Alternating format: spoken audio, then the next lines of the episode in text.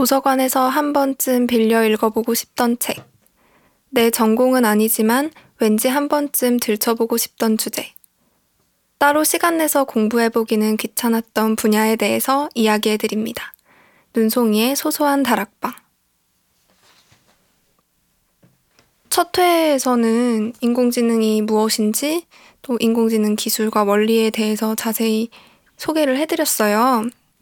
오늘은 인공지능과 상생할 미래 사회에 요구되는 인재상을 자세히 살펴보려고 합니다. 저희가 오늘 다룰 책은 어떤 책인가요? 네, 저희가 오늘 다룰 책은 미래 예측 전문가인 최현식 씨의 2030 인재의 대이동이라는 책이에요. 이 책의 부제는 미래 인재 전쟁에서 살아남을 10년 전략을 세워라 이건데요. 제목이 아주 강렬하죠. 이 책의 저자인 최현식 전문가를 소개해드리면 미국 리버티 대학에서 미래학, 철학, 교육학, 신학 등 다양한 방면을 폭넓게 공부하셨어요. 현재 아시아 미래 아시아 미래 인재 연구소에서 한국 사회의 현실과 미래의 기회에 대해 연구하고 계세요. 현대자동차, 현대모비스, 삼성, LG 등 국내 기업과 서울대 한양대를 비롯한 대학들의 최고위 과정, 정부와 공무원, 비영리 단체를 대상으로 강의도 진행하고 계시고요. 어, 어마어마한 스펙을 가지신 분이네요. 이런 분이라면 믿고 우리의 미래에 대해 자문을 구해도 될 것 같아요. 어, 사실 미래 사회를 예측한 책은 서점에 가면 굉장히 많이 볼 수 있어요. 근데 많은 책들 중에 굳이 이 책을 선정한 이유는 다가올 변화를 예측할 때 산업, 경제, 인간 이 세 개의 측면에서 접근을 하면서도 대단히 정교하게 분석을 하고 있더라고요. 또 이 4차 산업혁명이 인간에게 재앙이 될지 혹은 현재 사회의 문제를 해결하는 새로운 돌파구가 되어줄지를 이제 책에서 진단을 하고 있는데 기술의 발전 정도보다 기술이 만들어낼 새로운 사회의 패러다임에서 이 문제를 주목하고 있다는 점도 신선한 것 같아요. 또 인간과 기계가 상생하는 합리적인 방안에 대해서도 설명을 하고 있어서 이 책을 한 권 읽고 나면 정말 미래를 위한 준비된 인재가 된 것 같은 기분이 듭니다. 네. 인공지능이 시대의 화두로 떠오르면서 미래 사회에 대한 비관론도 나오고 있는 게 사실인데요. 인공지능으로 인해 인간이 일자리를 잃고 도태될 거라는 예측부터 인간을 능가하는 강한 인공지능의 등장이 인류 사회의 멸망을 초래할 거다라는 그런 비관적인 예측까지 나오고 있어요. 알파고와 이세돌의 대국을 기점으로 신문 칼럼이나 SNS에 인공지능 관련한 글이 정말 많이 올라왔잖아요. 그런 것들 보면서 저도 인공지능이 재앙의 시작일까? 아니면 새로운 기술에 대한 인류의 막연한 두려움일까? 이렇게 생각을 해봤던 것 같아요. 인공지능 기술이 발전하는 정도가 굉장히 빠르고 또 어디까지 발전할지 아직 예측할 수 없다는 그 불확실성이 사람들이 비관적인 예측을 하게 자꾸 만드는 것 같네요. 아무튼 미래의 일이지만 그래도 다양한 방면에서 예측하고 연구하는 일이 중요하겠죠. 맞아요. 무방비 상태로 맞이하는 것과 어느 정도 예측하고 준비한 뒤에 맞이하는 것은 큰 차이가 있을 겁니다. 사실 강한 인공지능, 그러니까 인간을 뛰어넘는 인공지능이 나타나서 인류가 멸망할 것이다. 이런 걱정은 우리에게 현실감 있게 다가오진 않아요. 당장 걱정되는 건 일자리 문제, 취업 문제죠. 지금도 청년 실업 문제가 심각한데 인공지능이 등장해서 인간의 일자리를 대체해버리면 아, 도대체 우린 어디로 가야 하지? 이런 고민이 들기도 해요. 맞아요. 저는 요즘 그런 생각에 잠 못 이룰 때가 좀 많은데요. 주영 씨 어쩐지 요즘 얼굴이 수척하더라고요. 인공지능 때문에 잠도 못 자고 고민하는 거예요? 어, 인공지능 때문은 아니고요. 요즘 통섭 융합 창의 이런 거 강조하면서 이제 획일화된 인재, 뭐 스펙 중심의 인재에서 벗어나서 변화에 유동적으로 대응할 수 있는 창조적 인재가 되라. 이런 말들 많이 하잖아요. 근데 가끔 그런 말 들으면 좀 화가 나기도 해요. 12년 동안 대학 입시만을 위해서 암기식 교육, 주입식 교육 받으면서 자랐잖아요. 근데 갑자기 통섭, 융합, 창의, 아이디어, 뭐 질문하는 능력 이런 거 강조하니까 막막한 기분이 들더라고요. 아니 지금까지 그렇게 가르쳐 놓고 갑자기 창조적인 인재가 되라고 그렇게 말을 하니까. 아, 화나신 거 아니죠? 근데 저도 사실 그런 생각 자주 해요. 통섭형 인재, 융합적 사고, 뭐 이런 말들 많이 하는데 좀 추상적인 느낌이라고 해야 되나? 미래 시대의 개인이 갖춰야 할 역량이 구체적으로 무엇인지를 알아야 이 막연한 위기감을 떨칠 수 있을 것 같아요. 그걸 알기 위해선 오늘날 한국 사회의 상태를 여러 방면에서 진단할 수 있어야 할 것 같고요. 맞아요. 현재 한국 사회의 산업 구조와 경제 상태를 알아야 우리가 또 미래 사회를 전망하고 대비할 수 있겠죠. 네. 2030 인재의 대이동. 이 책에서도 앞부분에서는 현재 한국 사회가 경제적으로 어느 지점에 와 있는지를 분석하고 뒤에서는 미래 사회의 변화와 개인이 갖춰야 할 새로운 역량에 대해서 이야기를 해요. 한국이 지난 50년간 급속도로 경제 성장을 이뤘다는 건 어, 사실 누구도 부정할 수 없는 자명한 사실이죠. 50년 전 농업 위주였던 한국의 주요 산업은 공업화를 거쳐 제조업과 서비스업 중심으로 변했어요. 지금까지는 자동차, 화학정유, 조선, 건설, 금융, 전기전자가 약진했는데요. 그래서 한국 경제는 수출 의존도가 높은 것이 특징이에요. 국민 총소득 기준 무역 의존도를 보면요.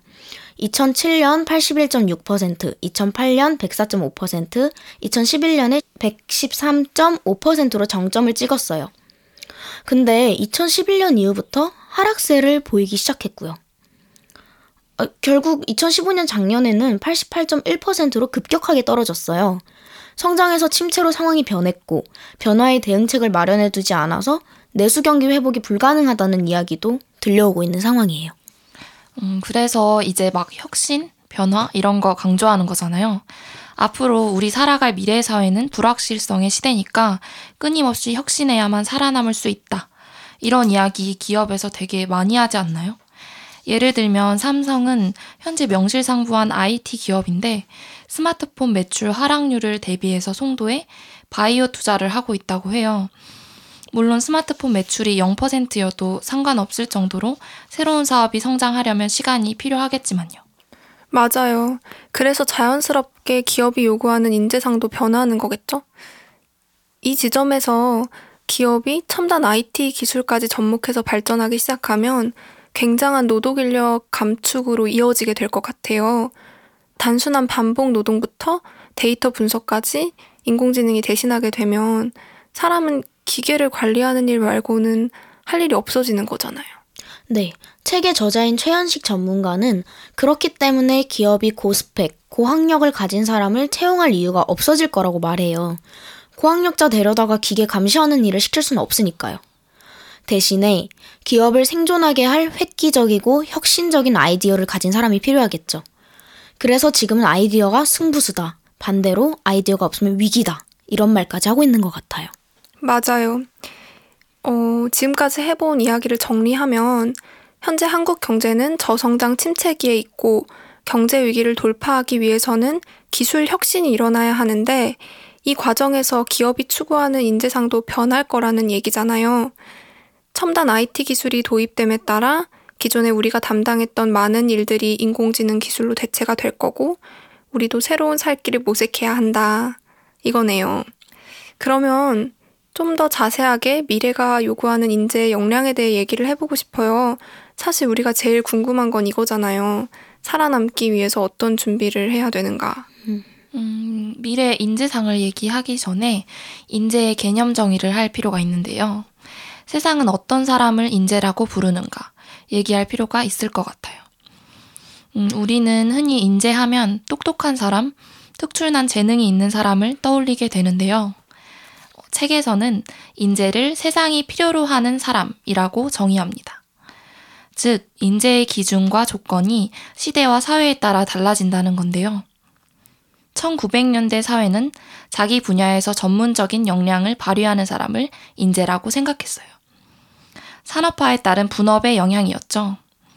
다른 분야에서의 역량이 부족해도 자기가 맡은 역할을 잘 해내면 충분히 인정받았어요. 저희 어머니, 아버지 세대가 그랬죠. 근데 2000년으로 들어서면서 자기 분야의 전문가는 말 그대로 전문가일 뿐 인재는 아니게 됐어요. 맞아요. 자기 분야에서 전문적인 것은 당연히 필요하고 다른 분야에서도 역량을 발휘할 수 있는 이른바 융합적 인재가 요구되기 시작한 거죠. 융복합의 시대, 경계 파괴의 시대에는 사실 내 것만 잘한다고 인재가 될 수 없거든요. 요즘 콜라보라는 말도 굉장히 많이들 하는데 나와 다른 영역에서 협업할 수 있는 역량이 중요한 거죠. 이런 협업을 통한 창의적 아이디어가 혁신을 이루고 혁신이 시대의 돌파구가 되어줄 거다 이렇게 생각하고 있는 것 같아요. 네. 인재의 정의가 사회의 방향성과 시대성에 따라 달라지는 건 정말 맞는 것 같아요. 똑똑하다. 혹은 성실하다는 특징 하나만으로 사회에 필요한 사람이라고 규정하기는 어렵잖아요. 아, 또 그리고 기술 발전에 따른 비즈니스의 변화도 인재상에 영향을 준다고 저자가 말했는데요. 한국의 경제 발전 상황을 놓고 생각해 보면 지난 50년 동안 한국 사회는 자동차, 조선, 건설 등의 중공업으로 성장을 했잖아요. 이런 산업 시대에는 음, 이른바 제조업적 역량을 가진 사람이 인재였다고 해요. 조직 안에서도 맡은 일을 성실하게 완수하는 사람, 상부에서 시키는 일을 책임감 있게 진행해서 성과 내는 사람, 이런 사람들이 유능한 인재로 여겨졌는데요. 이제는 변화에 유동적으로 대응할 수 있는 유연한 사람이 인재로 여겨지는 사회가 도래한 것 같네요. 맞아요. 근데 경쟁은 또 점점 더 심화될 것 같다는 생각이 들어요. 우리 아무리 역량을 갖춘다고 해도 기계가 우리 일자리를 대체해 가면서 이제 일자리가 줄어들게 되면 지금보다 더 취업하기 어렵지 않을까요? 인간과 기계의 경계가 모호해지는 미래 사회에서 인간이 어떤 일을 할 수 있을지 그런 게 궁금해요. 최현식 전문가는 미래 사회에 생겨날 직업, 사라질 직업이라는 간단한 프레임으로 이야기하는 건 의미가 없다고 지적해요. 미래는 프레임으로 정해질 수 없는 영역이고 빠른 변화 때문에 사실상 네이밍은 의미가 없다고 합니다. 그러면서 인간만이 할 수 있는 일을 요목조목 짚고 있어요. 먼저 우리가 고민해야 할 과제는 과연 기계보다 더 잘할 수 있는 일이 무엇인가? 이거예요. 당장 10년 후 직업은 기계보다 잘할 수 있는 일에서 나올 수 있다고 해요. 고도 지능을 요하는 일, 질병 진단, 법률적 판례 분석, 운전 같은 경우 다 충분히 기계로 대체될 수 있겠죠. 앞서 일부에서 얘기했던 것처럼 기계의 핵심은 패턴화, 알고리즘화인데요. 사라질 거라고 회자되는 직업군 대부분이 이 영역에 속한다고 보시면 돼요. 다시 말하면 기계가 패턴화하고 알고리즘화 할 수 없는 일을 찾아야 한다는 거죠. 이게 인간만이 할 수 있는 고유의 영역인 거고요. 어, 구체적으로 생각을 해보면 감성적 예의가 필요한 서비스 영역을 얘기할 수 있을 것 같아요. 고도로 기술이 발전하면 기계도 예절을 갖출 수 있겠지만 타자의 마음을 헤아리고 정성이 깃든 몸짓과 눈짓을 해보이는 건 인간만이 할 수 있는 일 아닐까 싶네요. 고급 서비스업일수록 상황에 따른 대처 능력이 섬세하게 요구되니까요. 또 거짓말이 필요한 영역도 있어요. 예컨대 백화점 손님에게 예쁘다, 늘씬하다, 어, 딱 손님 옷이다, 이런 립 서비스를 해주는 것도 인간만이 할 수 있는 일 아닐까요? 기계는 거짓말 하도록 프로그래밍 되지 않을 것이라는 전제 하에서요. 물론 가능할 수도 있겠지만. 네, 또 있어요. 그, 마스터라고 하죠. 장인의 영역도 기계가 대신할 수 없는 것 같아요.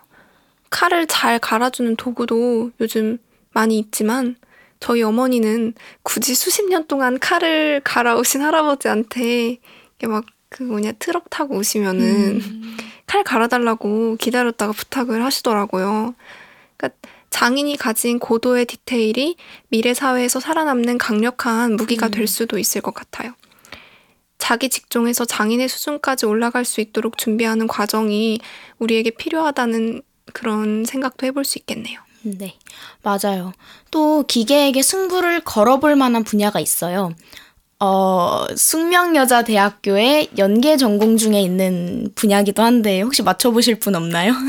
어, 혹시 스토리텔링? 아니, 어떻게 아셨어요? 아니, 혹시 스토리텔링 연계 전공 하시는 거 아니죠? 아니에요. 네, 스토리텔링이에요. 스토리텔링은 단순히 이야기를 한다는 개념을 넘어서 사물을 재해석하고 다르게 보는 작업을 의미하는데요. 뭐 인공지능이 소설도 창작했다는데 스토리텔링이 인간만의 고유한 영역이라고 할 수 있느냐 반문하실 수도 있을 것 같아요. 근데 여기서 강조하는 것은 단순히 소설을 쓰고 이야기를 하고 이런 게 아니라 인간이 가진 직관과 통찰을 이용해 새로운 데이터를 만들고 또 조합하고 새로운 아이디어를 만드는 이런 일들이에요. 미래 사회의 무기인 3D 프린터, 드론, 나노, 바이오, 우주항공 기술에 우리의 직관과 통찰을 결합한다면 세상에 없던 새로운 혁신을 만들어낼 수 있다는 건데요. 기술을 만들고 활용하고 또 그것으로 새로운 변화를 일으킬 수 있는 유일한 존재가 인간이라는 뜻이에요. 차가운 기술에 인간의 감성, 직관, 통찰이 결합되면 그게 새로운 미래 세대의 무기가 될 수 있다. 뭐 이런 말인 것 같은데 좀 저는 개인적으로 애매한 것 같아요. 우선 기술과 기계를 잘 아는 것이 제일 중요하지 않을까 싶어요. 우리가 앞으로 살아갈 사회는 기계와 공존하며 살아야 하는 사회인데 그 기계를 알지 못하고 새로운 직장 환경에 잘 적응할 수는 없을 것 같아서요. 어, 날카로운 지적인 것 같아요. 우선 기계를 잘 알고 다룰 줄 아는 사람이 필요할 것 같아요. 미래에는 많은 기계들이 사용되고 고장나고 또 버려지겠죠. 더 좋은 기계가 들어오고 사용되고 또 버려지고 그 사이에서 고장난 기계와 버려진 기계를 수리하고 처분하고 또 재생산하는 그런 작업을 담당해 줄 사람이 필요할 거예요. 요컨대 기계의 다양한 메커니즘을 이해하고 서비스할 수 있는 사람이 필요하다는 거예요. 기계의 종류도 굉장히 다양할 것이기 때문에 지속적으로 학습하고 훈련해야 할 거고 미래의 1인 1 로봇 시대가 도래한 후에 로봇에 대한 이해와 정비 실력이 없다면 어쩌면 더 이상 자기 직업을 유지할 수 없을지도 모르겠어요. 얘기 듣고 보니까 당장 로봇 기술 배워야 될 것 같아요. 그렇다고 미래 사회의 직업 시장이 온통 로봇과 관련된 일로 재편되지는 않겠죠. 자기 분야에서 시대의 흐름을 읽고 반영하면서 전문 역량을 키워가면 될 것 같아요. 아, 하지만 여전히 막연하고 추상적인 이야기만 나오게 되는 것 같은데, 이게 사실 아직 오지 않은 미래를 얘기하는 거라 어쩔 수 없는 부분인 것 같아요. 맞아요. 그래도 직업을 선택하고 혹은 새로운 일을 계획함에 있어서 원칙을 가지는 건 굉장히 중요한데요. 최현식 전문가는 미래 직업 세 가지 원칙에 대해 이야기를 합니다. 첫째는 미래 직업 전망에 속지 마라. 둘째는 새로운 직장을 찾지 마라. 셋째는 나만의 스토리를 만들어라. 입니다. 어디까지나 개인의 의견이라는 점을 먼저 말씀드리고 싶고요. 우선 저자는 10년 뒤 사라질 직업, 생겨날 직업을 운운하는 것은 무익하다고 지적을 하고 있어요. 예를 들면, 음, 살아남을 직업은 인공지능 로봇 전문가, 빅데이터 분석가, 교수, 이런 거고, 사라질 직업은 텔레마케터, 시계 수선공, 택시기사 등이라고 여러 전문가들이 분석을 했는데, 이런 일이 현실화되려면 아직 해결해야 할 과제들이 많다는 거예요. 법, 제도, 윤리적 합의 등 해결해야 할 문제가 아직 산적해 있기 때문에 이런 극단적 예측이 현실화되려면 오랜 시간이 걸린다는 겁니다. 또 생겨날 직업 중에 빅데이터 전문가를 예로 들어보면 이런 직업은 오히려 쉽게 인공지능이 대체될 수 있다는 거예요. 미리 예측하고 지나치게 걱정할 필요는 없다 이런 말인 거죠. 네. 음, 이분은 약간 낙관론적인 시각에서 미래 사회를 전망하고 계신 것 같아요. 또 새로운 직장을 찾지 말라고 강조도 하셨는데 미래는 취업만 하면 안정 없고 소득 없고 이런 오늘날과는 또 다를 것이라고 얘기를 해요. 그러니까 단순히 더 나은 미래를 위해 대기업에 취업하는 것을 목표로 삼고 달려서는 안 된다는 거죠. 우리가 대기업이라고 믿는 회사가 미래 사회에 얼마나 지속 가능한지 가늠이 안 되는 시대를 살고 있기 때문에 좋은 기업에 입사하는 것보다 내가 가치 있는 사람이 되어 직장으로부터 자유로워지는 것이 중요하다고 강조를 합니다. 이 얘기를 긍정적으로 생각해 보면 어, 지나치게 스펙에 집착하지 말고 내가 좋아하고 잘할 수 있는 일을 찾아가자. 그 과정을 즐기자. 이렇게 생각할 수 있을 것 같아요. 그 과정에서 나만의 스토리가 나오고 이제는 스펙이 아닌 스토리가 우리 가치를 증명해주는 수단이 될 수 있을 것 같네요. 그렇네요. 네. 네. 우리 미래 인재 될 수 있을까요? 어떻게 생각해요? 어, 너무 사실 추상적이라서 그죠. 그죠. 근데 이렇게 좀 간단하게나마 이런 걸 들어보고 좀 읽어본 것만으로도 꽤 도움이 될 것 같아요. 맞아요. 우리가 정확히 예측하는 데 의미가 있는 게 아니라 그런 예측들을 해보는 것 자체가 의미가 있는 것 같아요. 아까도 이야기를 했듯이 무방비 상태로 그냥 맞이하는 것과 우리가 어느 정도 예측하고 준비하고 그 시대를 맞는 거는 또 다를 테니까요. 어쨌든 우리 모두 정말 잘 됐으면 좋겠네요. 2부는 여기까지 하고요.